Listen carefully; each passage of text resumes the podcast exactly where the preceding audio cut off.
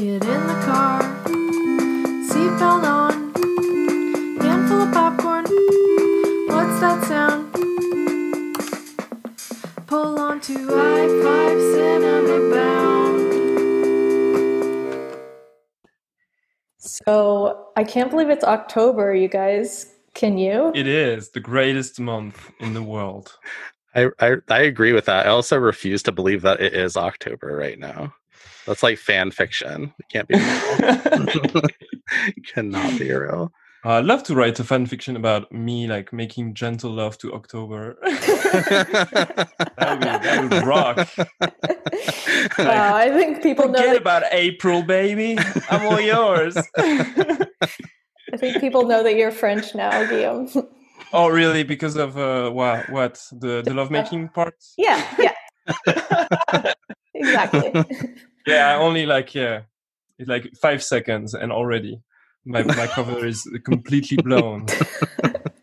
It's a dead giveaway. Um, Uh, I love your th- theme music. It's really nice. oh, thanks. it's really Yeah, I. I, I did it on a I know. little a little Casio that I bought uh, on Craigslist. Oh, really? Yeah, I, I met up with Craigslist sounds so dangerous for a you. foreigner. Oh yeah, you don't really use it in France, huh? We don't have Craigslist in France, and if I if if the, if it existed, I would not use it ever. It it sounds like something like you get killed for, you know, like oh, you want a table? How about murder? That's a really icky like stand up jokes about you know. Yeah. I don't know, Rob. Like, are you a Craigslist Craigslist guy? No, not at all. Really? Um, no, I I, I agree. It is kind of scary. I mean, speaking of October, that's like the scariest thing you can do is Oh to yeah, go on Craigslist. Um, I feel like the last time that I bought something, it was like a cooler from like a strange man in Orange County in 2012, and then I never never used it again. Oh my god, you never opened the cooler? What's in the cooler? What's in the cooler? I think that's a. Just a head. Just a head. Just- yeah. Just talking about Craigslist. Uh, That's funny. Yeah, I met up with a dude in Lake Oswego, Oregon, which is like a rich suburb, and in a parking lot of uh, Albertsons, and uh, Oh my god. met up with masks on. Did a switcheroo. It was pretty fun. so yeah, Yeah, it's Um, very exciting. I'm really curious. Have either of you guys seen? Um, I watched a sort of spooky movie with my dad last week. Oh yeah. Uh, I'm thinking of ending things.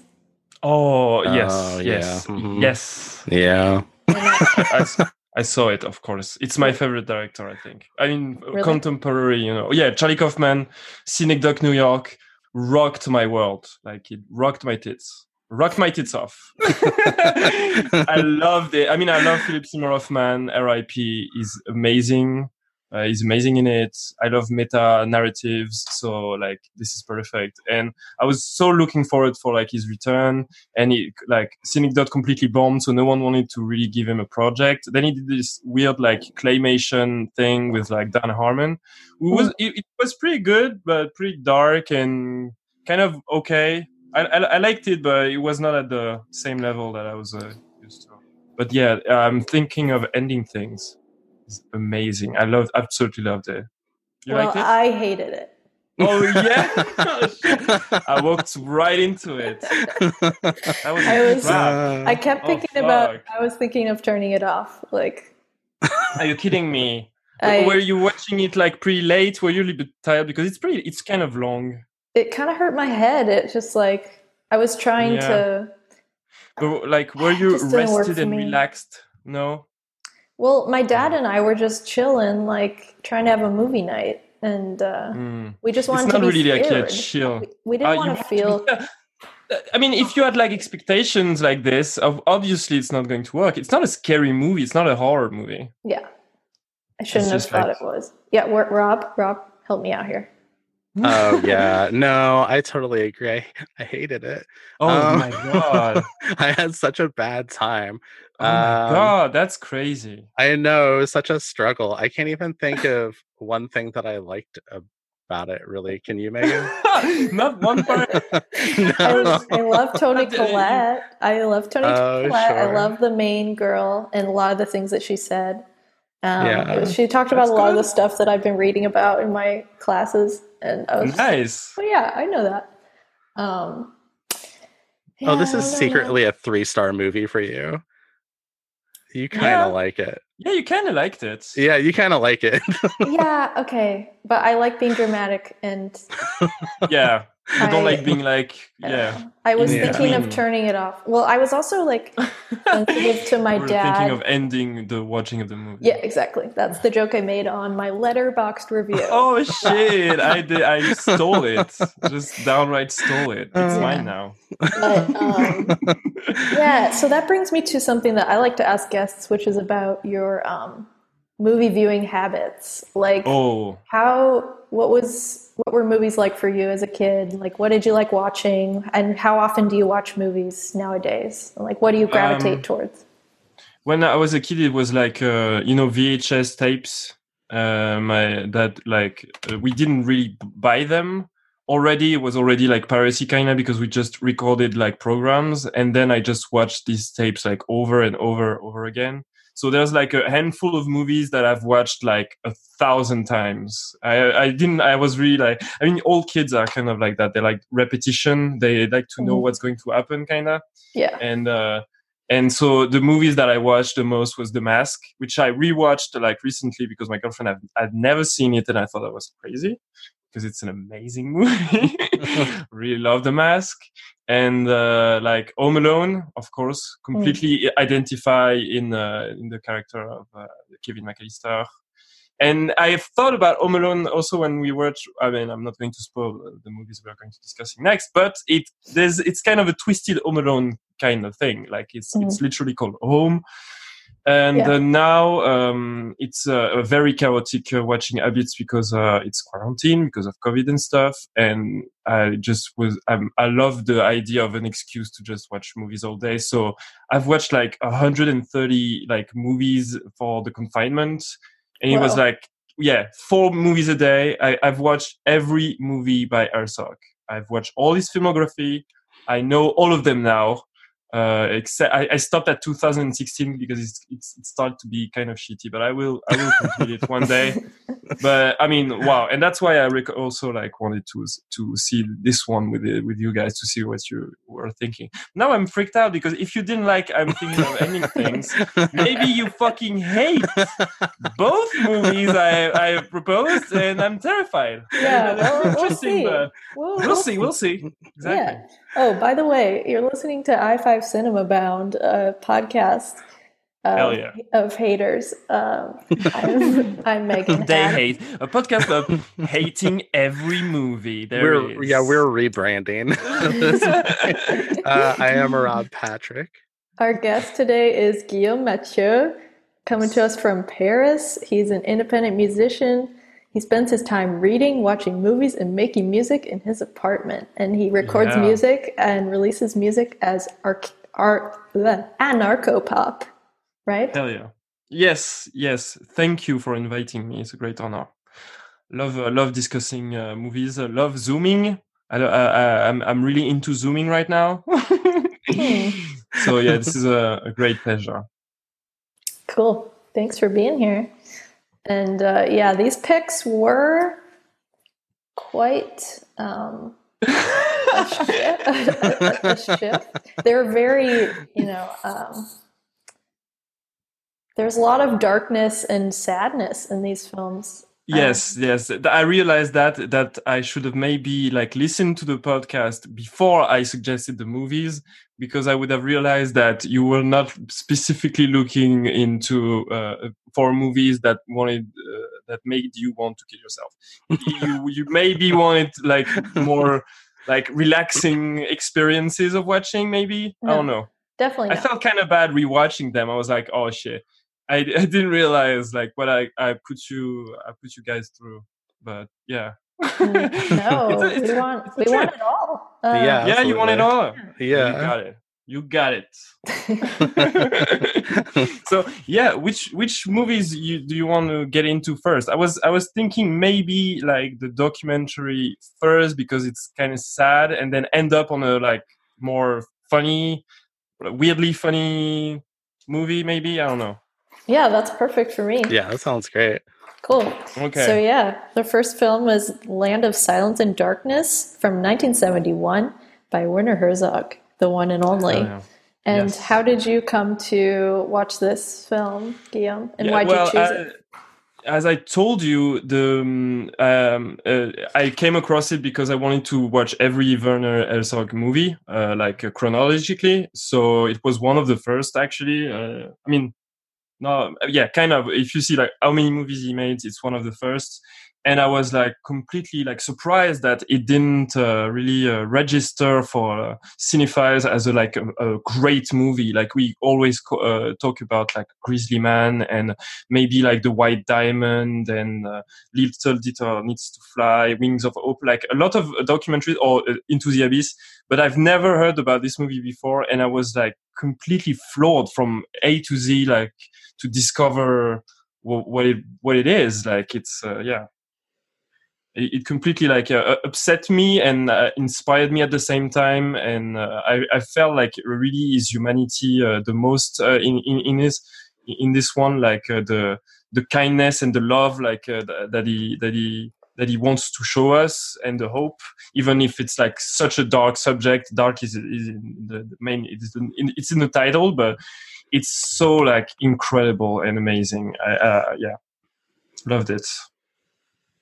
I wanted to you guys to watch it. I don't know because mainly because I'm usually like alone in my cinema experience. So like these kind of movies, uh, if I like tell to someone at a party like, "Oh, you should watch it," I know they will not do it. Like you always do Yeah. that party like, "Oh yeah, I'll Yeah. definitely." They will not, and I don't. I'm not mad at them. They do the same thing.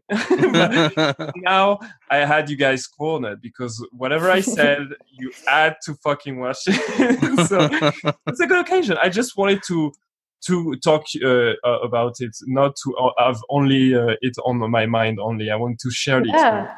yeah. Sharing is like the main thing about this movie, also. hmm That's amazing. Yeah, that's a great idea. And like, yeah, I love the idea of. I feel like I did that in our first episode where I was just like, I want to talk about the lobster. We're gonna talk. Yeah, Let's double down. yeah. That experience would have been really funny with the with, with your parent. Uh, it was with your mother. You watched it. Uh, Yeah. yeah, yeah, yeah. Mhm. I've I've made my mother watch questionable movies also. It's always pretty awkward. Yeah. yeah. So just to set up this film for y'all, Yeah. it's about Fini Strombinger. Uh, pronunciation. Um, Ines Trobinger. Trobinger. I'm I'm Germ- I have a German last name. I should be better at this.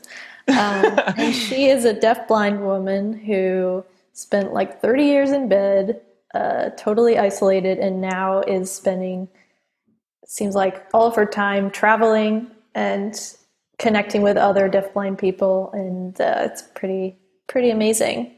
I love this film. It was, Yeah, you loved it. yeah, it was beautiful and Nice. really special. And um, initial reaction, Rob? Oh, I loved it too. And I totally agree that it's weird that this film is curiously absent from people's minds when they talk about him as a director. Um, I had never heard of it prior to this, and I'm glad that I finally saw Werner Herzog's earlier work. Um, and one of the things that crossed my mind is that usually he is really present in his films from the way that he um, narrates them and the way that he kind of um, becomes one with his films. But here, he's not altogether around. I mean, he stands back, and I think that the film is better because of it. Um, so I don't know. I'm curious to hear both of your thoughts about the way he kind of decided to stay back in this film and not really project his opinions on anything. Uh, he, he, that's very true because like uh, one of the things that I loved, uh, like like hooked me on Herzog is like his voice. Like it's the first thing that strikes you is, Mhm. na- is Yeah. the way he phrases uh, his sentences, his words, and he, more important than anything is his actual voice, and he doesn't actually yeah uh, realize the power of it in his earlier films. I think uh, like Yeah. his early documentary, I think doesn't really portrays it that much. So yeah, he's really completely absent in this one, which uh, I agree is a is a break, but a welcoming one because it really doesn't need anything from him and and especially because you're completely like um uh, y- y- you're um plongé uh, how how do you say like uh, Plunged plongé? into. Yeah you're plunged into the world of the deaf and uh, and the um, and the blind. And having a an able person uh, like kind of asking question and, and stuff would have like um, been like a white noise like uh, u- um, useless i think. And the protagonist uh, makes his job so easy because she's so well spoken. She's like amazing. Like I, I i had to actually like write this write this this down because like she really like choose uh, the choose the, the you know with her mouth uh, uh, a work before. She's like if i were a painter i'd represent our condition our, our condition like this. It's like exactly what a filmmaker is supposed to do like to Mhm. represent her condition. And she's like okay so hear me out uh, hear me out on this one. I know like Yeah. the visual medium is going to be hard for you to portray like what i'm feeling uh, in this in a world. And she just lays it all up with like this beautiful metaphor of like this river flowing this dark river flowing Mhm. and i was just like she's in this in this train and i was like completely in love with her like r- right away like you you're just fascinated with uh with her character you know hmm Yeah, she's so vibrant and like alive and expressive. And I loved at the beginning how um, she's being interviewed on a park bench and she describes these things that she remembers seeing when she was younger. And she's like describing the ski jumper and then these animals. And she goes, I wish you could see it. Like, yeah i love that it's like, also. wow, like she is blind and she is wishing that we could see something that she saw. It was just like- gave me like, goosebumps. yeah, Yeah. yeah yeah amazing.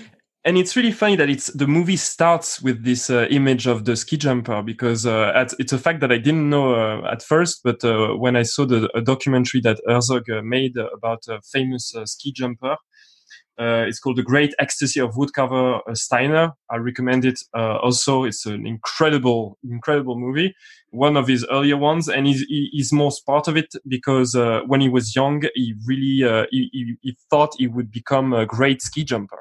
So he was ski jumping, and then he realized the danger he put himself into, and kind of stopped it altogether. So he Mhm. has like this amazing way to put his own like experience in the movie with, without you ever really realizing it and all his movies are all like linked together in weird ways like the first uh, scene where you you see her um, with her friend discover the, the uh, flying on an airplane it's also like a, a major theme in all his filmography uh, because he talked about plane crashes. He lost people to plane crashes in his like actual shootings uh, of movies.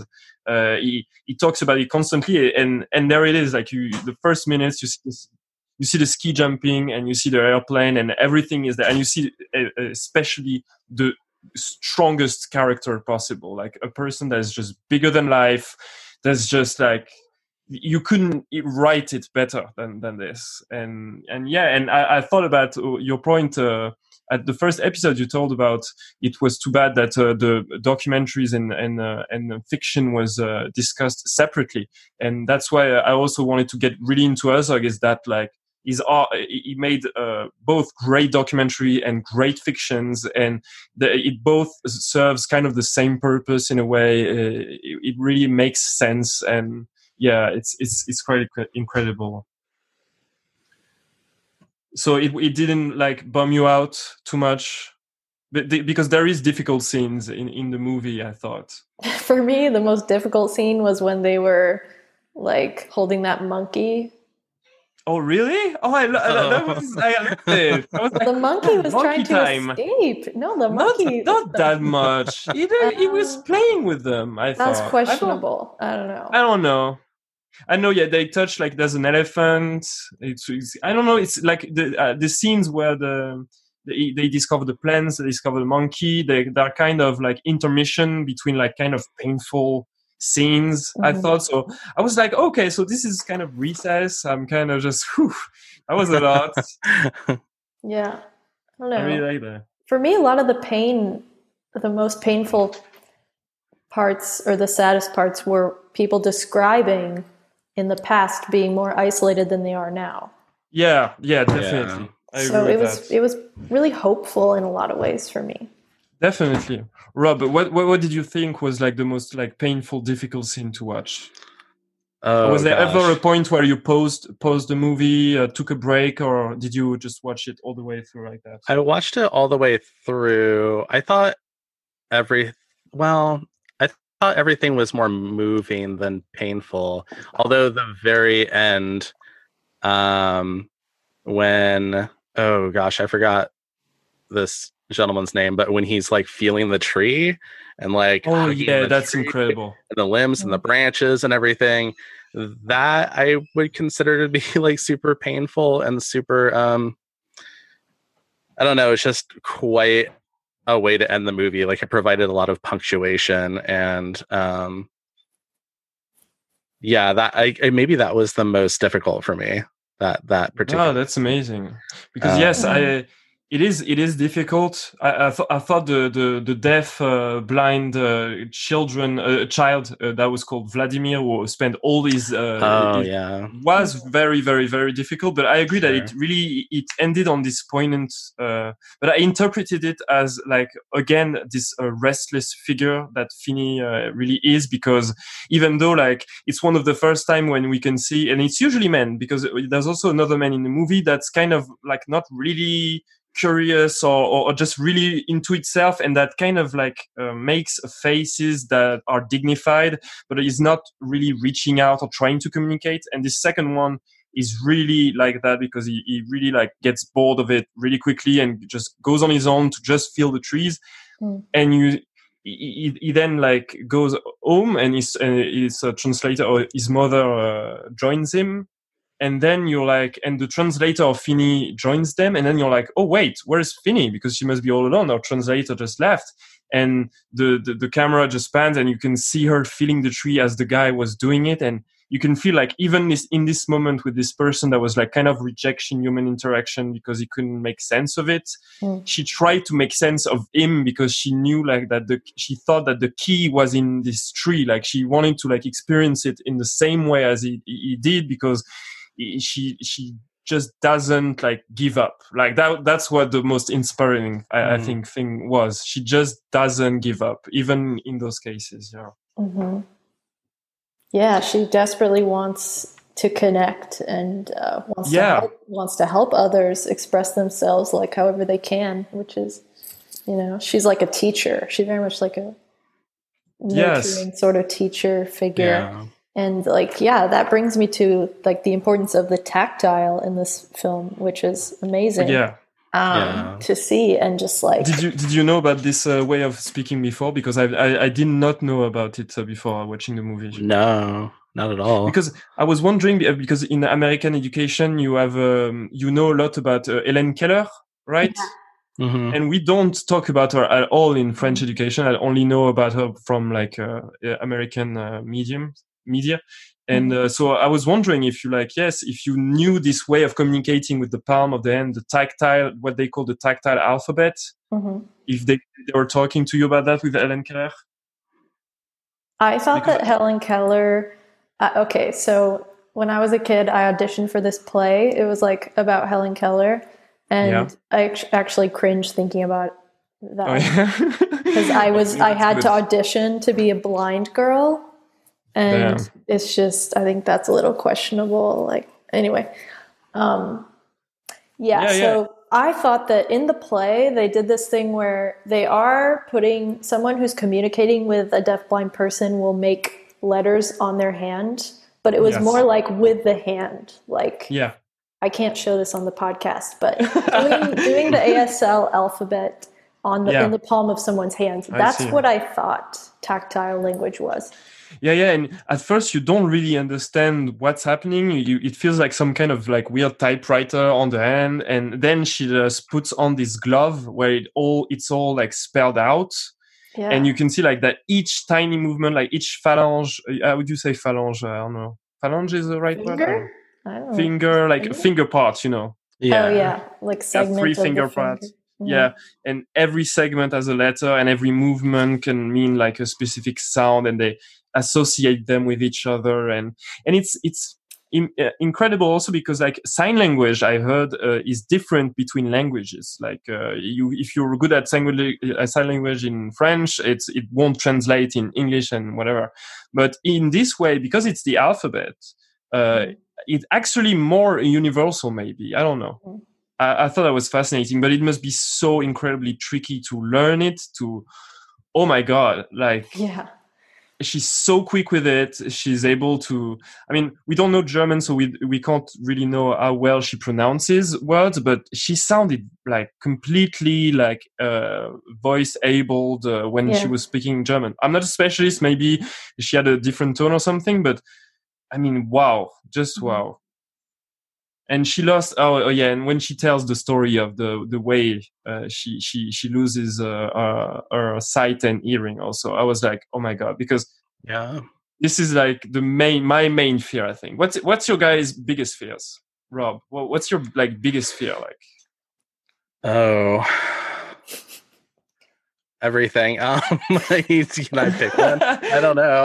Um, if you had to, if you had to pick one, everything that's happening now in the world. oh Um, really? Yeah, probably. Yeah. Yeah. this is Biggest fear terrifying. Yeah. is another Trump presidency. Yeah, yeah, yeah. Let's be yeah. real. Uh-huh. I tried to look past that, but I couldn't. yeah. yeah, I get it. I get it. You too, again. Um, Trump. Yeah, that's your No, most immediate, yeah, dread. Yeah. I guess, I guess. I don't know. I think well, if you're if you're talking about senses, like losing a sense, is that what you're talking about? No, not uh, not especially. No, not especially. If if Well, if, yeah. but yes, that's what I'm talking about. Also, because my biggest fear uh, when I was a kid was absolutely losing my sight. Like I was terrified Oh, about yeah. that, and I think that's why it also resonated a lot uh, with me because uh, when I was a kid, uh, I wasn't like afraid of the dark because of like monsters or, or thing like that. I was just afraid of the dark because when it's like pitch black. I feel like I could be blind and not know it. It's Sure. stupid, but so like before the phones, I'm really old. So well, before the phones, I didn't have like much like if I was like in a room, not in my room because in my room, of of course, there would be like a source of light. But if I was in a strange room and there was no I, no light ever, like pitch black, I would be like terrified and I would like, be like break into his these sweats and just uh, look for uh, any kind of like uh, light to make sure that I wasn't getting blind because I was like, okay, this is the biggest curse in life that yeah, you could have. I, I, I now realize that this is definitely not the biggest curse in life to be blind, but Yeah. it's one of the big ones. I think I still think it's it's it's it's pretty much one of the big ones, and uh, yeah, the combination of the uh, of not hearing and not uh, seeing is. Uh, I mean, it's, it's too big to even like like actually realize. And uh, this movie is like the closest that you can actually try to realize because again, Fini makes it uh, like uh, plain spoken for you. She really like. I mean, I almost like want to to to, to read um, the, the, the the the kind of poem, the descriptive uh, painting that she said. Could, could I just read it, or, or do you Yeah. think Yeah, it would be too long? Definitely. Okay. So she said, if I were a painter, I'd represent our condition like this. And that's one of the key moments for me because she, yeah, she reaches out. Blindness like a black river, flowing slowly like a melody towards great falls. On its banks, beautiful trees and flowers and birds singing sweetly. The other river coming from the other side is as clear as the purest crystal. This one also flows slowly, but without any sound. Deep down, there is a very dark and deep lake where the two rivers meet. Where they join, there are rocks making the waters foam. Afterwards, to let them flow silently and slowly into that somber reservoir, which lies in a deadly calm, only troubled by an occasional ripple, representing the agony of mind of the deafblind. The rocks who tear, who tear the waters stand for the depression that the blind and the deaf feel when they become deafblind. I can't explain it any better, but that's how I feel. I was floored. I turned into kind of a Herzog uh, at the end there. I should have, I should have, uh, yeah, done my, my full Herzog impression, but that's, yeah, no, I couldn't just disrespect this beautiful, like, uh, yeah. kind of poem like that. Oh, oh my Mm. God. Yeah. Yeah. So, It's yeah. beautiful. Yeah, it's really evocative too. But yeah, that brings me to like, you know, the idea of I took a class this summer that was all about um, access and disability and art, and made me realize that like disability is. Uh, there are times in everyone's life. It's like you can be temporarily disabled in ways, and it's like it's almost sort of like a spectrum of like some people have disabilities in certain situations and like we can be disabled in certain situations if we're not able to do have our Yeah. like access needs met and just like that really I, I was really impressed by this film and its treatment of deaf the deafblind people and um like maybe some people would disagree but i think there was like a, very much a respect for um like I, I think about was it a teacher or one of the people at the at the home or no the school for the deafblind boys uh, Yeah. the deafblind children when they were talking about how it's really hard to teach them abstract concepts Yeah. um, but how and how they interpret like certain words will always be a mystery to us but just sort of that kind of language of like they perceive the world differently and that's just how it is and it's not like worse or like inferior. Just like i think it they did a good job of sort of capturing the the wide scope of experience and ways of living. And there were times when they were all talking with tactile language and i couldn't understand what was going on. And so it's like i was not able to figure out like what was going on whereas they're not able to see or hear things and they miss out on things that are happening in the world and i'm missing out on what they're talking about. And i don't speak german so there's already a layer of translation there.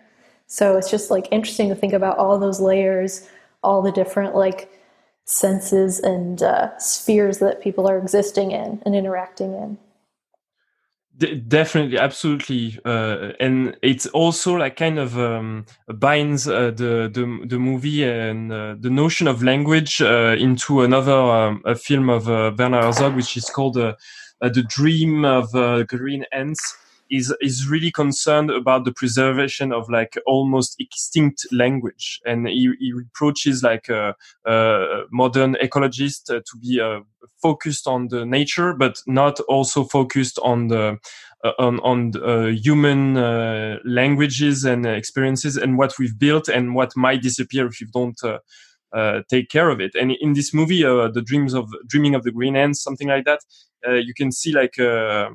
Uh, some people who speak language that are almost uh, spoken by nobody anymore. And I was uh, thinking about that when we see this lady who's in the, uh, is, this asylum, and she only uses to be able to speak with her mother by putting her finger on the, on her lips. But now that her mother was dead, she just couldn't communicate with uh, nobody anymore. And it reminded me of this uh, dead language and the world that uh, it creates in, within us. Uh, that the, this world that uh, she shared with her mother is now permanently like not lost. She it exists within herself, but it is uh, completely lost to us. And uh, her inner world, her inner experience is something that is definitely like not reachable. And and yeah, speaking about the the abstract concept in the school of the boys, I was amazed also because I didn't. There's something you don't realize, and one of the things I didn't realize is was the concept of just bathing in water. Like it took time for him to go into the pool, and I was wondering like if I never saw water or like heard it about it. I mean, what a terrifying concept would it be to just be submerged by it? Like the feeling like and and i don't know if it's true or not. I think it's kind of uh, half true but uh, they also say that when you lose uh, one sense and the other the other uh, becomes more extreme. Like uh, you know it picks Mhm. up. I don't know if it's true or not. Maybe it might be a myth but I, I can only wonder like it's, it's already like over, almost overwhelming for me when I go to into the pool and I'm really cold and I feel the water on me. I can't imagine like how extreme, how intense that experience must be when like touch is your main way to like interact with uh, the outer world, you know. Oh well. and he made this film when he was in his 30s, right? Um, so so he makes this really thoughtful, empathetic film, Land of Silence and Darkness, which we're talking about right now, 1971. So he's in his 30s, and then he decides the very next year, you know what? I'm Werner Herzog. Like, what can I do? And he makes the most ridiculous, outrageous, and notoriously difficult narrative film, which is Aguirre Wrath of God. Right. Yeah. So it's a terrible shoot. They're on location on the Amazon River. Klaus Kinski is yelling and being completely terrible and like obnoxious. And it's like a whole thing. And it turns out to be like a classic, like it's a revered, it's a great film. And then after that, uh, what is it, 1974, um, Herzog returns to documentary filmmaking with, like Guillaume said earlier, with a story about ski jumping yeah. called, and I lo- I love this this documentary titled "The Great Ecstasy of Woodcarver." S- Yeah. Woodcarver Steiner just rolls. What a great title. It's a great title. Yeah. So he goes right back into documentary filmmaking after this like obstacle course of a film that he shot in the 72. And I just think it's interesting and I, I kind of want your both of your opinions on this. What other filmmaker or has there been another filmmaker who has kind of like gone back and forth between documentary films and narrative films with such focus as Werner Herzog?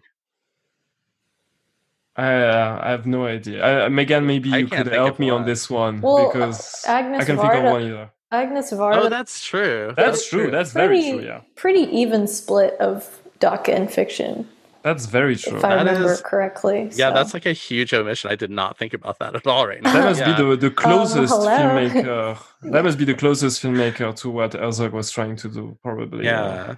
yeah. In terms of also complete, putting, put she also puts herself in her documentaries Yes. quite, Yeah. quite literally and directly. Yeah, she doesn't shy with away from. Yeah. Yeah, doesn't shy away from like the the the making uh, i think that's like really like brechtian like you know to actually uh, show like you are watching a movie and yeah both of them really don't sh- shy away from this uh, shy away from like what the the look of the camera and there's a, a great moment in the in the in the movie when the, with the little i don't know if it's a chimpanzee or monkey i've never heard uh, i've never learned the difference but it, it reaches out it, the monkey actually uh, uh, breaks the fourth wall because it reaches into the camera and kind of breaks it, and you can see like the Oh, lens yeah. getting kind of fucked. I thought that was I love that, that was moment. really funny. yeah. Yeah. can't, I can't blame him. I mean, those people were torturing him. Sorry. They weren't torturing him. I'm, I, I really don't agree with your assessment of that situation. It, it seemed really playful to me, and I'm I'm really like uh, concerned about like animal cruelty in movies and stuff. And Mhm. I don't know. It seemed like he was just like jumping around and and ma- making like uh, like galipettes. I don't know how to say but somersaults and stuff. I don't know. I, I should re- rewatch it. Maybe I could see a little despair in Ah. his eyes, but I don't know. I, it seemed like he was kind of used to it and not really giving a shit and just horsing around. I don't know, monkeying you, so you around. think the monkey, you think the monkey should be in captivity? Is that what you're saying? oh yeah, the monkey is in captivity, of course. I mean, it's not a it's not a wild monkey. Are you No, I'm just me? saying you. You're saying you endorse that. Uh, well, no, I don't. Uh, I mean, every zoo is evil to me. I abs- absolutely don't condone like uh, animal in, con- uh, in captivity. But I mean, it's not Herzog who put him into this situation. yeah, yeah. You know. No, I, I'm just kidding. so Oh my god, Megan, you're No, setting it's- so it's many good traps point. this episode. no, no, no. It's good so many because I- traps. well, yeah, I was telling Rob, I'm like, yeah, I'm excited that our guest is a friend of mine, so I can like give him a hard time. You know, oh yeah, get into it. First, can't do first the, first don't the know. Charlie Kaufman film, and now this.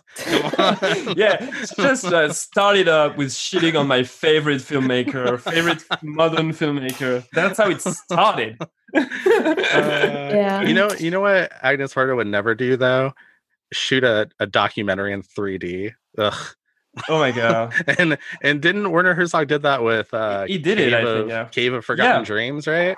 Yeah, yeah, he's Oh, he did. obsessed with dreams again. So you can see like one of the other themes also. I haven't watched it in 3D, obviously, uh, I, but I watched it on my computer. It's uh, it's a good like uh, movie, but uh, Er- uh, Werner is getting old, and so it's it. There is a lack of a kind of passion. Uh, uh, maybe uh, it's it's pretty interesting, but yeah, yeah, he actually did it. The Absolute Madman, the 3D documentary. Like, 3D documentary. The whole That's really- thing is the whole thing. Yeah.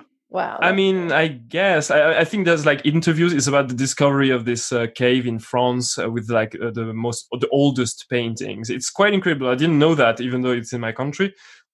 It's like the oldest country, and when whenever I think about like cave painting, I always see like kind of like uh, ugly, kind of uh, like not really good-looking animals or something.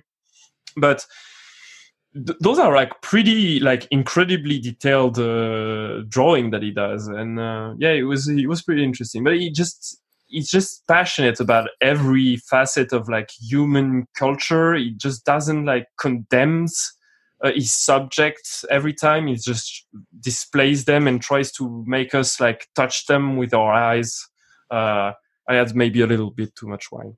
I think the Yeah, only I- documentary that he made that I didn't quite, un- I'll- guess I, I guess I'll say like, oh yeah, why not? Is the one that he made about technology? I don't remember the Lo name. Oh, yeah. behold. I have a lot Oh of yeah, beef with low and this one. oh my god, yeah, and yeah, yeah. it was just his whole conceit was just technology. It's probably it's probably bad. like I was, I was like, okay, Warner, all right, we get it. Like, it's it's I had almost like the opposite point where it was like okay it's he, he- did like a chapter like oh it's there is some bad uh, bad uh, consequences uh, for technology but then he just like give uh, uh, uh, his audience um, he, he gives like uh, his mic to uh, to like Elon Elon Elon Musk Tesla and and he takes it he takes him very seriously and I I kind of hate it but Werner is like, even though he's like a mythical figure, he's becoming an old man. He's an old man Yeah. talking about the internet. well.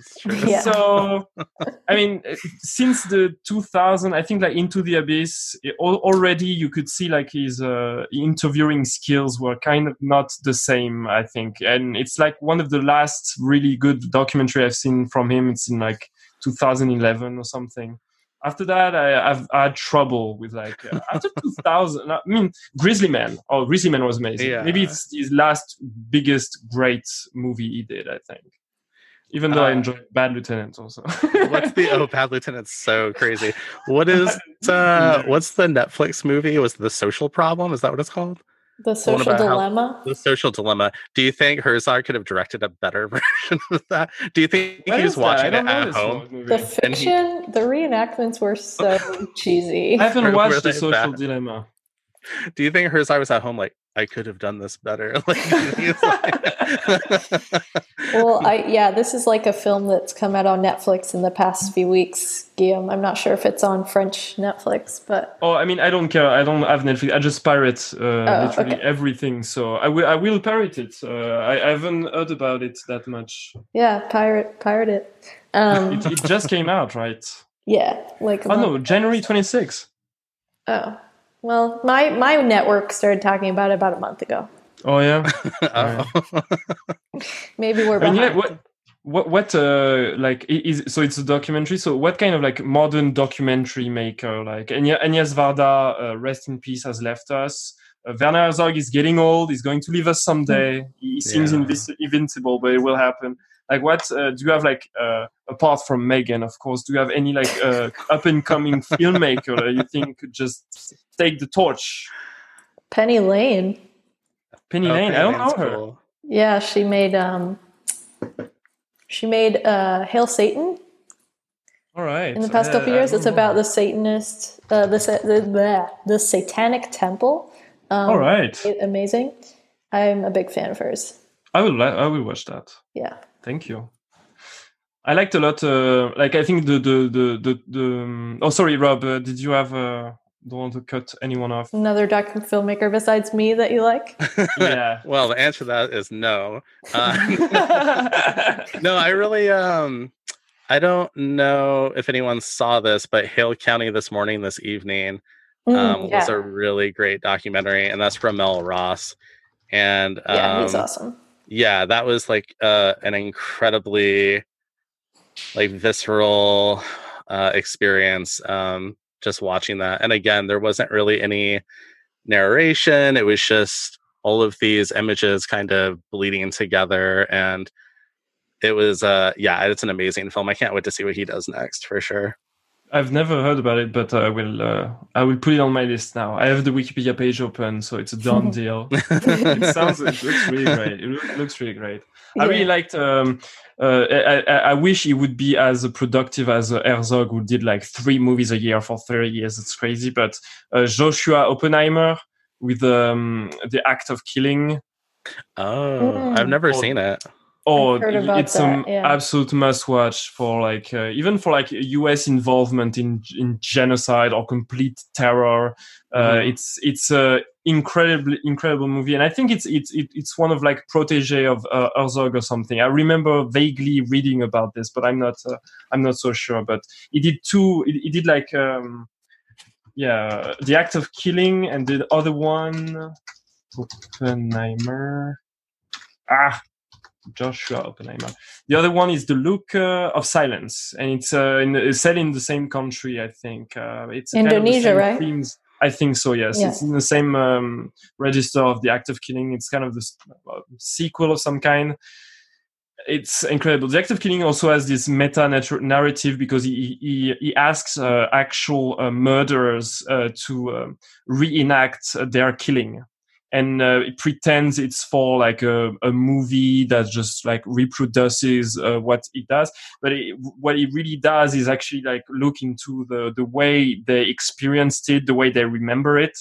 And you you think about like a sentiment of like shame and and that they would not agree but they have like a great pri- pride uh, about the atrocity that they committed and they just can't just they laugh about how they, they can reenact it and they look so like happy about and Mhm. it's such a dark look into like the cruelty of of of the of the human condition it's it's absolutely like ugh.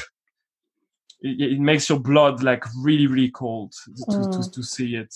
And that's why that's what I really like about Herzog also it's that uh, it's he hates like a new age kind of uh, looking into the the human psyche about like oh it's all all we are all human being men for love and everything. It doesn't shy away from like the the, the cruelty that can like bring upon like the human condition the human existence he, actually portrays it quite well without condemning condemning it uh, right on but uh, but neither like excusing it in any way just like displaying it very honestly in in a very raw manner. So it's he can show like the best of people and the worst and in it's it's in the same stage of human condition kind of i don't know. Mm. maybe we should move on now.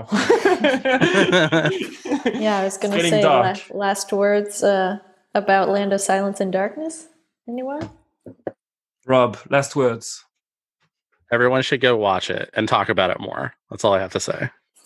and it's it's a pretty good um, uh, quarantine movie because you don't have to have a Netflix account or anything. It's in full in YouTube. There is two Yeah. version, Oh, and yeah. there is a HD version. So I recommend to, to watch the HD version because like the film, like it's almost it sounds almost like silly to talk about it, but it's so well shot. The colors are amazing. You feel almost Yeah. bad for enjoying these colors because you're talking about people who can't enjoy them at all. But it's a very well made uh, documentary as well. And yeah. But Fini I- does say that blind people see colors a lot, yes, which yes. I didn't know. That's it's so I didn't know interesting. either. It blew Oh, my mind also. And also because the title of the movie is literally called The Silence and Darkness. And one of the first things she says is like, uh, thinking about silence and darkness is a huge mistake. Uh, Mhm. It's not silence, it's a complete uh, opposite. It's a buzz, it's something that, uh, and it's not blindness either. It's You can see colors and it overcomes you. And yeah.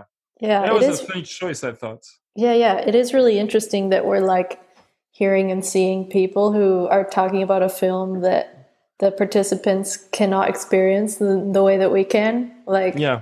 that's super interesting and like yeah, it's really generous of them to to participate in the film Oh, yeah, that, that they can't that, that they can't see or and there was kind of a also ethic uh, um, uh, question that I had because there is a, a young boy uh, who is born deaf and blind and who obviously doesn't know what's going on around him. And I was Yeah. wondering about the ethics of filming him because he cannot absolutely uh, give consent in any way to this. Mhm. So what what did you, I was wondering as a, as a I mean, what did you think about that?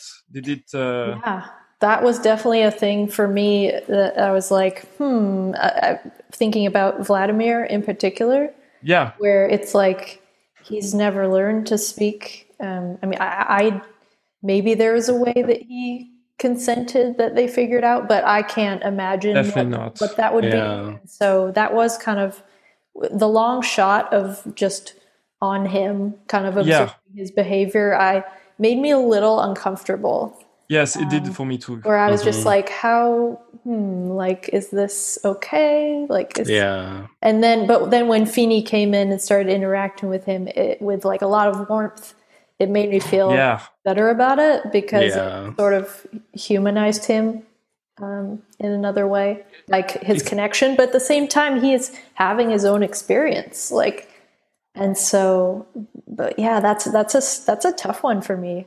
It is. I agree. I agree. I knew it would be. When I saw it, I, I knew it, it, it would be. Yeah. Wh- what about you, Rob? Yeah, no, I totally agree. I didn't really it it was a bit uncomfortable because I felt like it went on for quite some time. Yeah, And at some point I'm like I'm like, okay, well we It's very insistent. understand. Very insistent. It's like we understand, but like to what length do we need to like I don't know. I I don't want to use the word like exploitation or something, but it's like it's too much at some point. point and I felt at ease also um when oh my god, what's her name? I'm sorry. Fin- yeah, when Fini came over and there was like some warmth and affection. Yes. and understanding and some like positive quality interaction there. Mhm. But prior to that, I'm just like, oh my god, like I'm looking, I'm I'm just kind of like clocking this like Yeah, yeah. Yeah. I was looking down also. Almost. Yeah. Yeah. So I, I totally agree.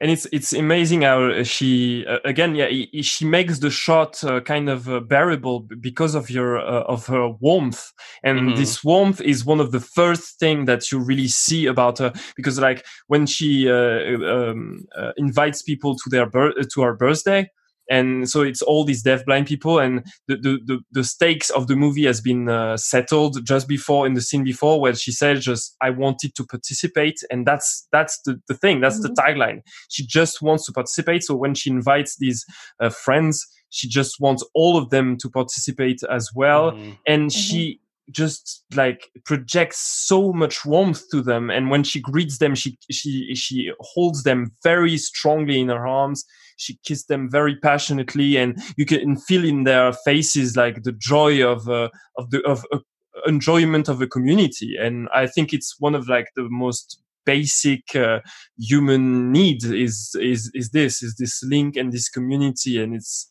like the base of what this this movie uh, I think uh, really uh, is about. Uh, I think Mm. yeah, Totally. Yeah. Because even religion doesn't cut it for her because she, she was in a be- bed bound for 30 years and she said she turned to religion. And even like if religion can be amazing for a lot of people in in times of darkness she she still says uh, this terrible loneliness stayed on uh, it really struck me because yeah the, the, this feeling of utter complete uh, loneliness was the the most uh, unbearable challenge for for her. She like she de- never like complains about like oh i can't watch movies i can't enjoy music or anything. The the main objective is is just human uh, link you know and Mhm. and uh, yeah brotherhood so so horrorhood i don't know how to say so Brotherhood, human uh, kinship. Uh, yeah kinship definitely that's yeah. it So our next movie is Home, directed by Richard Curson Smith and starring noted character actor Anthony Sher. Um, Guillaume, what, what when did you see this originally, and why did you pick this particular film? Uh, okay, so when did I see it is a great question. I'm not sure I can answer it. I think it must have been uh, last year or at the at the maximum. But uh, I I, um, I I saw it because I was uh, reading a lot uh, of uh, this English writer who is called Mark Fisher. Became my, my favorite writer and thinker of this modern like contemporary era it, it, talks a lot about uh, sci-fi and uh, and um, capitalism in the lens of psychoanalysis. He's a big a Lacan uh, guy. He loves uh, Slavoj Žižek, and so he talks a lot about movies uh, through these lenses, and which is something that I've never really learned. I've, I haven't like studied psychology or anything. I haven't gone to college, so I was just like really struck f- from his language and the way he was talking about uh, uh, the the human mind. So it made me like actually go through the Freud stuff and not much Lacan because I think it's like 70% bullshit anyway but a few uh, Slavoj Zizek as well. And I think it's a great uh, like uh, appropriate uh, lens to um, interpret this movie because uh, it's an adapta- uh, adaptation of a short story by Ballard which is a, this English writer, uh, was actually influenced by uh, psychoanalytic uh, writers like Freud, for example. So I think for once it's really appropriate to see it in that way. And I was really like, uh, it, it's funny because I, when I uh, told the, my two movies that I wanted to see, I didn't really link them at all. I was like, oh, I, yeah, this other one I want to talk about with someone. And it was the same with this one. I was like, oh, I want, I want to talk about this shit with someone because it is too fucked up to keep inside. It's going to eat me alive and and and when i saw them back to back today i realized like their like obvious uh, link is that uh, Fini was looking for a connection and, and, and entering human society. And it's exactly uh, the reverse of what mm. the main character of uh, this movie is looking for. Is, totally. is, is looking for total uh, isolation and, and looking for uh, being uh, cut from human society, civil society, really. Mm-hmm. So yeah. Wow, yeah. So this film is about a guy who, what's the character's name? Gerald. Uh, Gerald. Yeah, Gerald Ballantine. I, yeah. I, wrote it, and I I, I wrote uh, next to it a messy bitch who loves drama. oh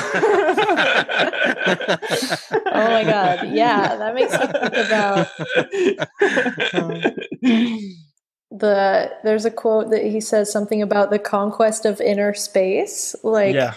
he's just like in his house. Basically, he's about to go back to work after an accident. He's on like medical leave from work, and his wife has left him. So he's about to go back to work and then he just decides not to go back and starts this experiment where he's doing like a video diary of uh, tracking basically his life and documenting his life and filming his neighbors from the upstairs window and like he has to eat different things around the house slash neighborhood There's a lot of animal uh, cruelty in this one too. that's, the, that's the true theme of the two. yeah, it's animal cruelty yeah. at the end. The veiled theme. yeah. So, what, Rob? What was this journey like for you? Oh, I'm sweating yeah, thinking about it. Well, um, especially during during COVID. I I don't want to be controversial, but I think this is a hidden Charlie Kaufman film. Uh, really? I feel like he, he ghost directed this. It has a lot of uh, similar themes going along through it. Um, kind of. I I don't. Well, look, I just I have to ask. This is the thing that I kept thinking about for yeah. hours after I watched the film so he goes our protagonist i don't know if you can call him a protagonist but our, our central character uh, gerald um, goes to the grocery store for one last hurrah and buys all these cans and all this fruit he gets all of this stuff and somehow it lasts fewer than 21 days like how did he how did he like devour all of that food so quickly? I am so mad. I'm so mad at him. It's like I, because I- he doesn't have self-restraint at all and it's it's not him who buys the the food Oh. by the way it's it's his uh, wife it's his wife that left Oh. le- that leaves him and uh, she leaves all this uh, in the because i actually like i wanted to do the homework and so i uh, i read the the short story and he, he, he- takes it as some kind of like uh, a guilt thing from her from his ex-wife. Like if she leaves him and she doesn't want to leave him like by himself with nothing. Oh, he's a huge man baby. You can see that right away with his like relation Right. to her. Yeah. she like talks to him like he's a child really like oh you're becoming so kind of self-reliant. Like she, you know she kind of patronizes him rightly i think. Right. and so she left him with all this food uh, which in the book he says is like bachelor kind you know it's like uh, just pasta and ham. And so he's Yeah. just left with this and he think of himself as an explorer. So he thinks that oh i'm going to ration this and be intelligent. So it can lo- it can it can last me for like three months. But he's he's a fucking idiot. So I, I would like- I, I would posit that he does not know how to grocery shop. yeah yeah, that's obviously that's doesn't. yeah. He just did he just doesn't want to do anything for himself. That's why Yeah. he stayed home because his wife left. That's because he's he's Exactly. standing there like arms akimbo looking at all this food and in my brain i'm like oh he's gonna make it forever and then like it's yeah. like three or four scenes of him like eating fruit on the floor and like yeah, he- yeah, he's, he's like- gorging himself. He he's just doesn't give gorging a shit. himself he's Yeah. like eating shit in bed it's like he's kicking over the he's bowl with his drinking. foot yeah he's drinking He's Like- such a fucking comic character. yeah Like, i'm like what it's a dramatic this? situation, but at the same time, you can't help but just fucking laugh at the, the guy who just think of himself like, oh yeah, I'm going to ration, and he obviously just doesn't. He just drinks a lot, gets drunk, and just eats, eat, eat. he like then eats, eats, eats, and then and then I'm thinking, I'm like, because it, it's multiple diary entries, and so I'm like, oh, this is at least like three or four weeks.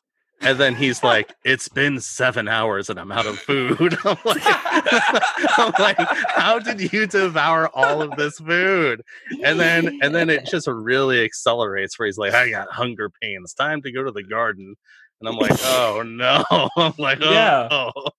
he just starts to boil like leaves and shit and he's like uh, doing like this little like youtube style like review of the shit he eats which is Yeah. not food at all No. well, yeah, you you get a picture of his former job where he's like worked at a a food processing plant or like a food making place and did like focus groups with housewives. And now That's he's a housewife and he's like describing the flavors of the Yeah. garden soup. Yeah, It's he's a- like, I- oh, I- the mouth feel on this or whatever. I, I noted it because it made me laugh so hard the first time I watched it, and the, the, the second time I watched it, it made me laugh even harder. It says he like he's just he doesn't have any food in the house left, so he goes into the garden. He goes at night because he, wa- he doesn't want to be seen, which I thought was really interesting. He goes at night, and then like the movie kind of like uh, switches, like it, it it takes like this really dark and like oh he's for real for this, and he just like takes leaves and shit. And so he just starts eating it on camera and he says and i love this review of food. He says it's woody it's foresty it's foresty, yeah. it's foresty i was Oh my fucking- god. he drinks Mm. fucking shampoo before like Oh, he yeah. actually realizes oh i can actually like eat the neighbor's dog like it's almost by accident like he traps the, the neighbor's cats by accident and then he's like ah maybe i can do something with this So sinister. He's like, I have a new friend. yeah and he eats it. I mean, let's be honest. Even if he wasn't doing this experiment, he would have eaten Mr. Fred because he hated that dog. like he hated that He dog. hated that dog. he dog. hated it. That's the like neighbor's dog. yeah. Yeah. that's like his character introduction. And it's like five minutes in, he's like, "I hate Mr. Fred," and I'm like, "Oh, you're, this is who you are."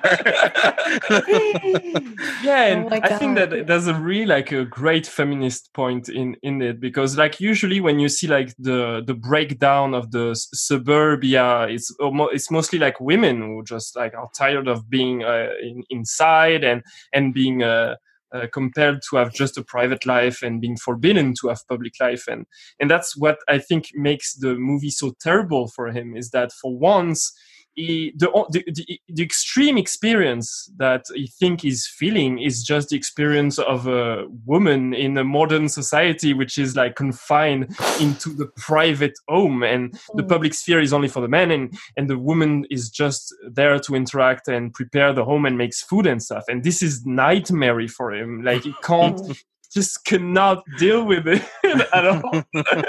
Yeah so then there's the other dimension of he's trying to survive but he's also thinks he's making some sort of scientific discovery upstairs. Oh, Yeah. yeah. the rooms are expanding and there's a lot of light and like high contrast high exposure like kind of horror vibes uh, yeah definitely. which is like where is that coming from? Is that hunger that is making him see things or Yeah, I think it's uh, both a component of like extreme isolation and just delirium from not getting enough nutrients uh, in in himself, and that's why uh, where the psychoanalytical uh, part I think kicks in is that. Uh, uh, Mark Fisher uh, says that it's uh, really a breakdown of the discomfort of the civilization, which is a, a Freud text, and he lists uh, the the main displeasure of the of the modern man uh, in, in this text, and I thought that was really interesting because it really tells us about uh, what he wanted, uh, what the, the author wanted uh, his character to suffer. Really, so it, Freud says it's there's three sources of uh, what he called unpleasure. So it's the deterioration of uh, like the destruction of uh, uh, your own body, you know, and uh, like anxiety, pain, like physical signs. Uh, it's the outer world and its destructive forces, like it rages against us with over- overwhelming, uh, merciless forces of destruction. That's how he he spells it out. And the last one is a relationship with other humans. And he says in his text, he says uh, this last source might be the most painful um, of them all. And that's why uh, that's what the character is uh, trying to shield himself from.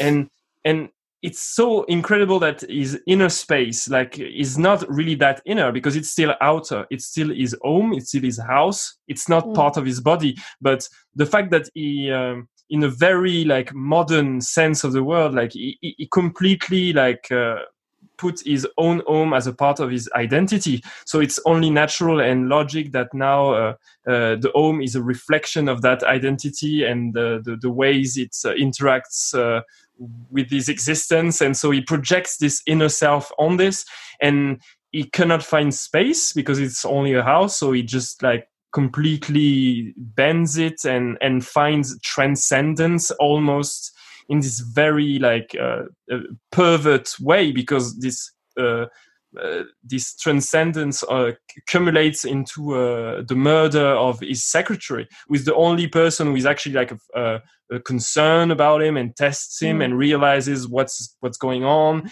and kind of respects also like the the thing that he's trying to uh, achieve because she's a scientific like him kind of and so it's like okay it's, it's your research and then at the end he, he, he there's this bl- complete blindness he's completely lost into his own inner world and which really like uh, dialogues with the uh, other uh, movie because when i was watching it i thought about that guy lost in his own head and i can only th- think about vladimir and Mm. the, the way he was also completely retracted into his own chaotic uh, universe and Mhm. it's the, the same for him. He's just like interacting. Like the big other is completely destroyed. There is no laws. There is no language. There is no like symbols uh, shared with anyone. He's just all alone. And the last symbol that he, he see and the last uh, like objective is this woman who comes to rescue him. And he sees this as this ultimate object of desire. And and and you can see that this inner space was not uh, inner after all. It was still seeking for a human connection uh, at the very end when we think like he's all alone is in, in his own universe in his own cosmos. He was he's still looking for a human companionship and he ends up killing her and freezing her in ice in like terrifying like twist uh, of fate. I mean it made me feel um, think also about like David Blaine weirdly because I've been on this David Blaine kick when I was watching like this uh, his magic tricks and he did exactly the same uh, thing as a guy as a as a man was like oh what would be the worst thing? Oh to be just confined into my own home not to interact with anyone. I could not imagine what it would be like. Like of course you're a man. Of course you don't know what it's like. So the way he started to want to achieve that it was to be um, hang uh, on uh, like a, a platform, um, a plexiglass box uh,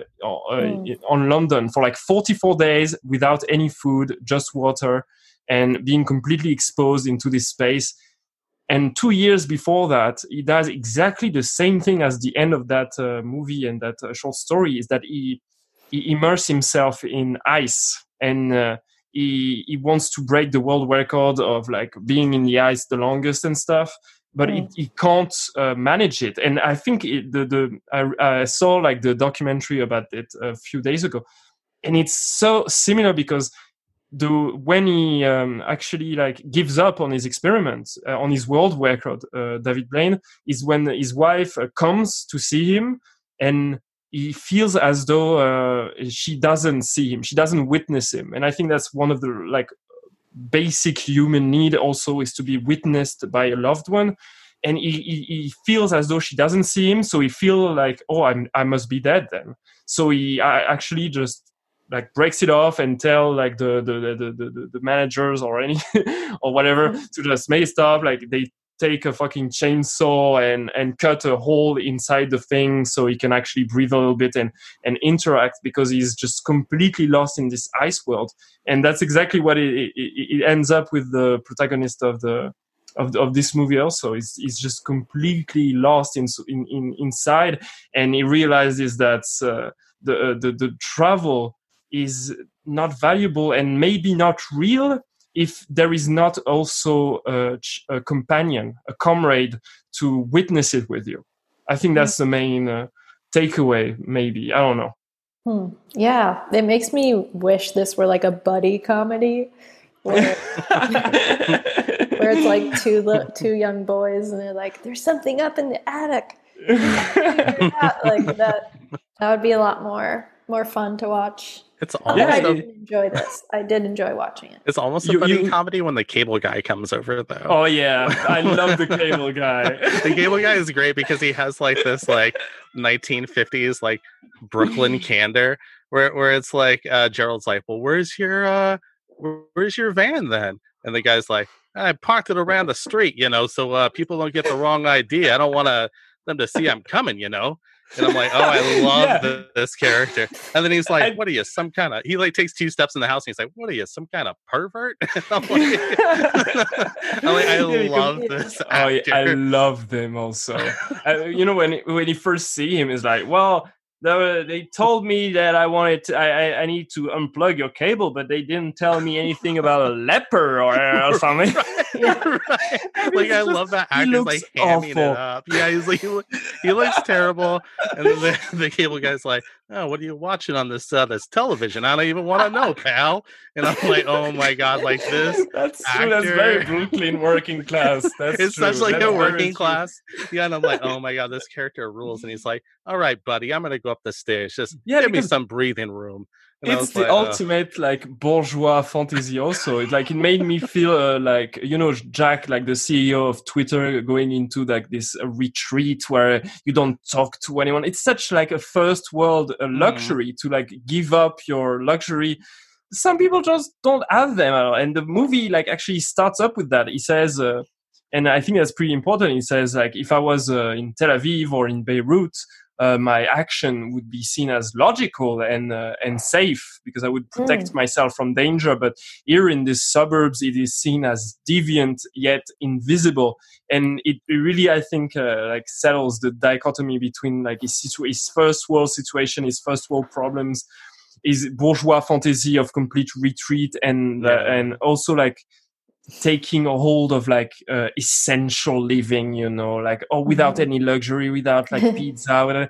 and even yeah. that he can't do it Yeah. No. he ends up like fucking ordering pizza because he's too But fucking can- angry. That confession was so funny and Oh yeah, it was. yeah, that just bring brings me to uh the the home video and just like the different cameras involved because I feel like it's like it's it's almost documentary in nature, of like self documentation that he does, and just how like the camera, the the but the movement of the non camcorder, the the cinema camera is Yeah. really kind of like creepy and like panning a lot and zoom. It's a very like intrusive creepy almost. movement. Yeah, yeah, and it's like another character that's like in the house Because Yeah, he's so nude already in this condition, and he and he chooses to show us some things with his own camcorder, but it's that's not enough for the filmmaker. He, he still chooses to. It's not a complete like found footage horror movie, you know, when you only Mm. have this footage. He also like puts uh, this and it it feels really like uh, yeah. Um, not annoying, I would say, like revolting. You're like, oh no, I mean, I've already seen enough about this guy. I don't need to see him because and it, and you can see like the way he portrays himself and the way he really is and that's what's magical also about it the way he think of himself and the way he really is he thinks of Mm. himself as this explorer this guy who can ration and can take care of himself and stuff and you can also and in this like non uh, uh, filmed uh, like in these film moments but by the director you can see him just getting annoyed struggling and when he's filming himself he's just like well the experiment is going great yeah, So yeah, funny. he's like filming himself, and then, but he's also being filmed by, yeah, is he? He's like covered. Yeah, he's speaking different ways, and it's funny th- to see like did you yeah, behind the scenes of yeah what he's really did like. you enjoy it yeah, did you think it was a good uh, it was a good movie rob I did. I mean, there there were parts of it, like I was talking about, with the, I guess the uh, ancillary characters made me laugh a lot, uh, and it was pretty grim in parts, but also pretty funny. Um, I'm glad that I watched it. I I'm becoming more and more invested and fascinated by television movies for some reason. Yeah. Like I'm going down this this weird rabbit hole. Um, I I have to ask you both though, like. I agreed with Gerald, God forbid, on one thing, and that and that was like that his neighbor Martin was like a little annoying. Like really, like- so fucking annoying so Yeah. nosy he was so annoying. Okay, good. So you both agree with me. classic nosy Yeah. neighbor. you feel bad about him, but it's like like this classic British character of like, uh, oh, he's, he's he's putting his nose in other people's business, and so when like it's awful that he killed his dog, obviously, and ate him, but at the same times when he's like, oh well, we lost Mr. Fred, and like this ridiculous name already for a dog, Mr. Fred, on. and like and and the oh, I also lost my cat and and and he, he tells him like laughing at his face like he, mark fisher says at this point that he completely like uh uh, uh, forgets about uh, that's the point where he quits polite society. That's very un-British of him. That he just laughs at his face and says, "Maybe they eloped together." So funny. That's so hilarious. Uh, I think I would have been more on Gerald's side if he had eaten Martin instead of Mr. Fred. To be honest, Like- Yeah, I fully expected uh, cannibalism to arrive at some point. yeah point. it's not very yeah, Yeah. it's maybe less one of the last taboos because like the the, Yeah. the film deals in taboos like the, there is like uh, actual money being burnt and it's on the bbc and the, the queen is on the money so it's a pretty big taboo i think in english culture maybe i don't know i'm not british but i was like oh shit burning the queen's face that's pretty like edgy or something but Yeah, yeah the cannibalism Yeah. part was not very much breached at all because I, Yeah. he felt maybe more as a caveman uh, than a monster you know he was Mhm. he, he was inside his own cave he's inside his own dream world and i don't know. I don't I don't know what that says about you and I, Megan, but I I also thought that there's a scene when he opens the door and he's on his knees when he opens the door. And I was like, yes oh, did he like amputate one of his own legs and like eat it or something? And I was like, is that why he's like on his knees or whatever? And then I was like, oh, Rob, you're just gross. No, that's not true at all. Like he's just very exhausted. he goes he goes Like- full feral uh, he's just doesn't give a shit that's the fucking No. like worker that's just here to unplug his fucking shitty box that he doesn't use anyway, and that he uses just to kill the, the guy, and he doesn't eat them, he eat him. He just uh, he, he kind of I, I I thought it was like kind of a human sacrifice because he's like, oh no, don't go to into the attic, it's too dangerous. But then he kills Yeah. him, and I'm like, you're the danger, mate. yeah, yeah. and and then he just like kind of I think he, he he hides the body in the attic or something. Maybe I'm wrong, but it's it's it feels like kind of a offering to a god, like a human sacrifice. He's not. He, he, yeah, there's no part of cannibalism at all. It's just like okay, it, there's like this black hole in my attic, so uh, that must be a pretty convenient way to get rid of a body, I guess. um, Guillaume, did you like Antony Sher's performance? Well, I mean, that I was that was a question that I wanted to ask you guys. Is that I did not know uh, Antony Sher before. I've never. I don't think I've watched a movie by him before. Me neither. What, what Yeah. Did you watch? Uh, Rob, did, you? You seem to know him a little bit. Oh, it's just being facetious and awful. I don't, I don't really know him, but, but he, uh, I, I looked him up and did a little bit of research, Yeah. and it appears that he did a lot of stage work. Like he was a yes. a Apparently, big, big actor um, on the stage. So they they said he was like the favorite actor of Prince Charles or something on his Wikipedia page, and I was like, Oh wow! Yeah, that's amazing. Yeah, that's amazing. I don't know. I Um, mean, probably. I don't know. yeah, Yeah, this was very theatrical, and it uh, was. Yeah, Yeah. It could have totally taken place because there's only one setting. It could have easily been a play. Um, Amazing I wonder if play. it has been.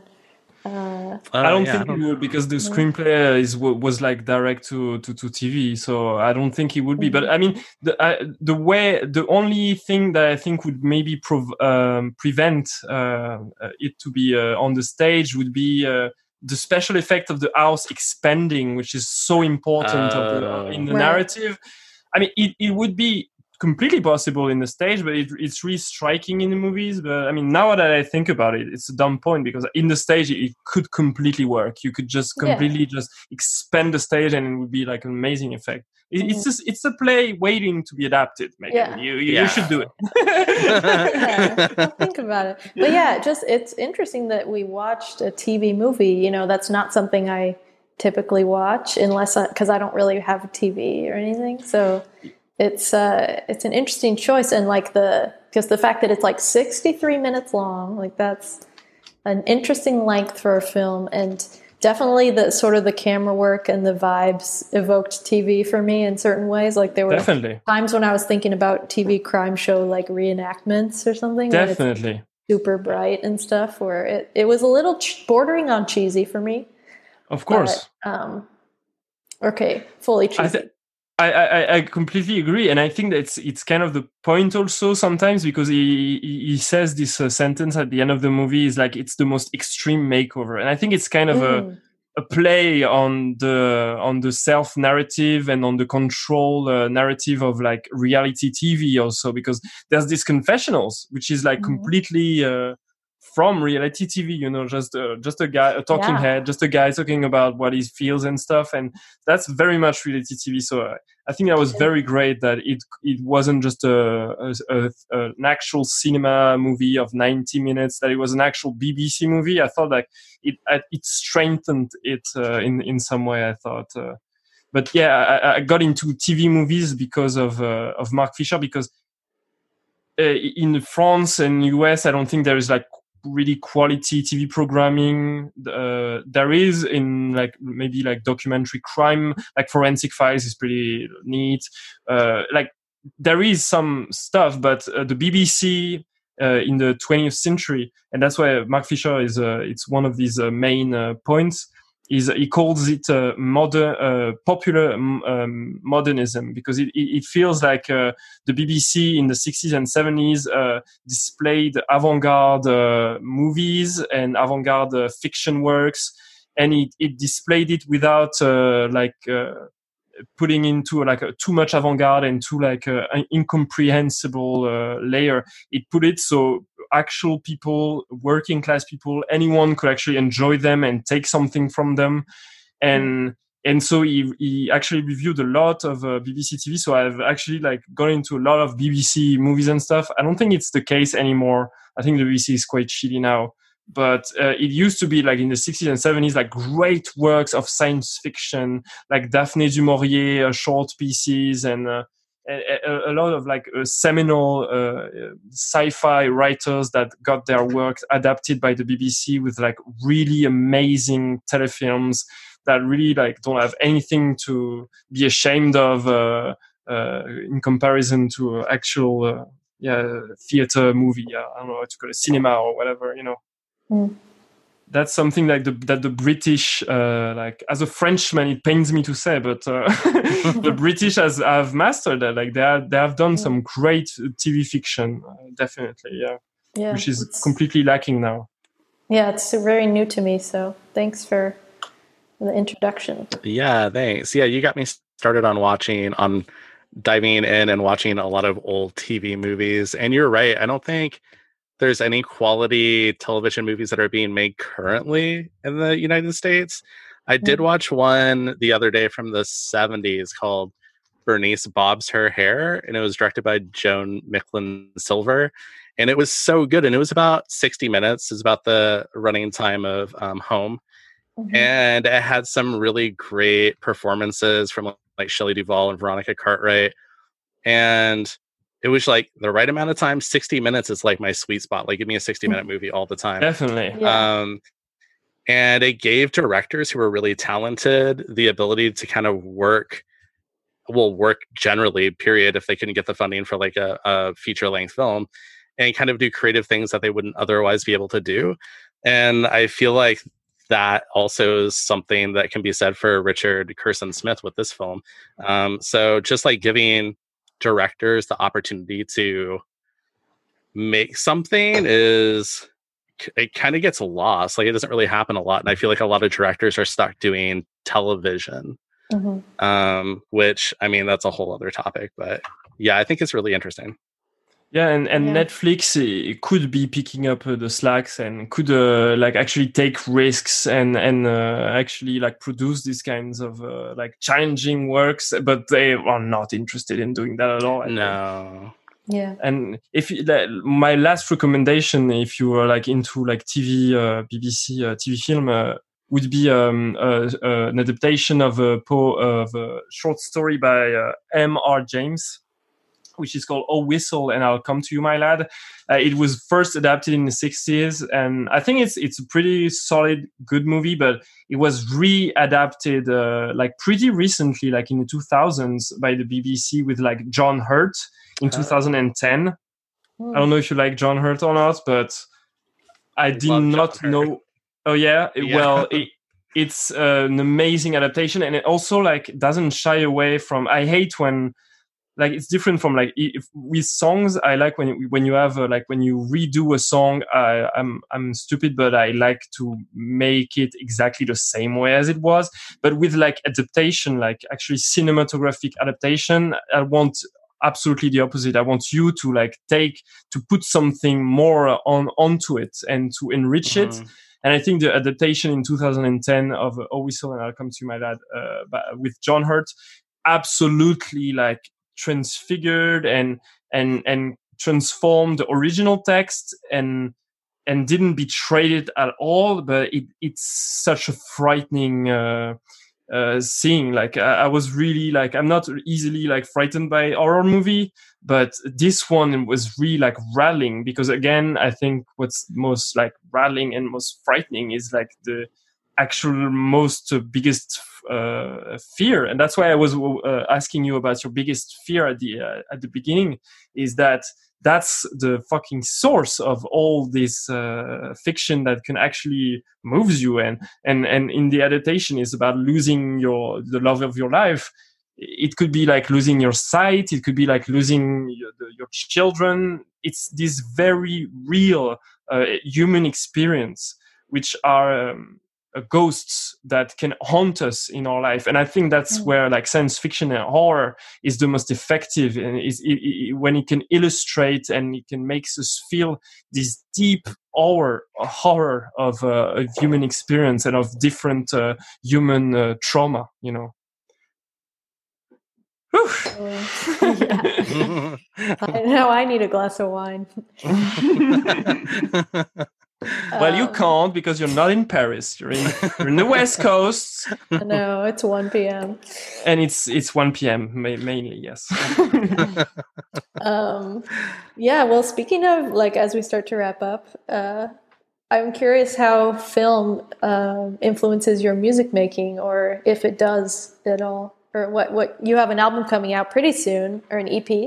yeah, EP album. Let's say album because it's it it sounds less uh, sucky. sounds better. Album sounds more serious. Re- you could say record. Record. a record yeah i love that that's a, an english word that we don't have uh, in france uh, a record is a, a terrific word Yeah. um i think it does but as like uh, every consumption of culture uh, really really does uh, inspiration comes from the most unlikely places uh trauma joy memories but also like the, the movies and the artists you will because th- there's so much like effort into like uh, confining like a director as a director a musician as a musician and uh, like a, a fashion designer as a fashion designer where it's just stems from the absolute same uh, source material which is a human experience. So uh, I think most musicians are fan of movies and the other way around. Most uh, director respect musician, most musician uh, respect uh, director because it feeds uh, into the same uh, vortex, like into the same uh, ether, and it it, it it it tries to tr- transcribe and uh, to actually uh, represent uh, the the thing that languages cannot. And languages can be very rich and very subtle, but art will always be richer and uh, and aesthetic will always come from uh, these uh, works of art. And it's absolutely it's hard sometimes to talk about this. It's it's amazing to talk about it, but you can see the limits of your own language. Uh, even if English is not my uh, native language, I can feel when I'm talking to you how I'm restrained by it, and I would be uh, restrained by it if I was talking in French also. Uh, it, it's it, it talks about the it, it treats with the something that cannot be talked, and that's what uh, art should be and will remain to be.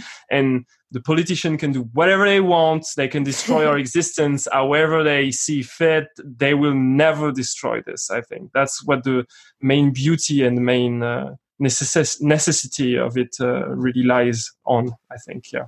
Yeah. Whew. So your so your your upcoming record. Tell us. yeah, uh, I'm I'm I'm I'm going to uh, release uh, an album at some point. I, I was supposed to uh, release it on my birthday, but it's it's getting a bit difficult with the lockdown and stuff. I, I can't really like uh, work as uh, I wish I could. But uh, it's called uh, Amour Volume One. It's uh, Love uh, Volume One. Uh, I'm I'm getting uh, a, a little bit away from my previous album, which was a really concept album, and I wanted to talk about a story almost as a film. And now uh, I, I just want to just do good songs. I just want, I just want to uh, I, I just want to manufacture bops. so that's what this album is about. It's just me wanting to just produce bops and good song to dance to with your friends and to relax and to make yourself feel like maybe uh, the end of the world is not the end of the world.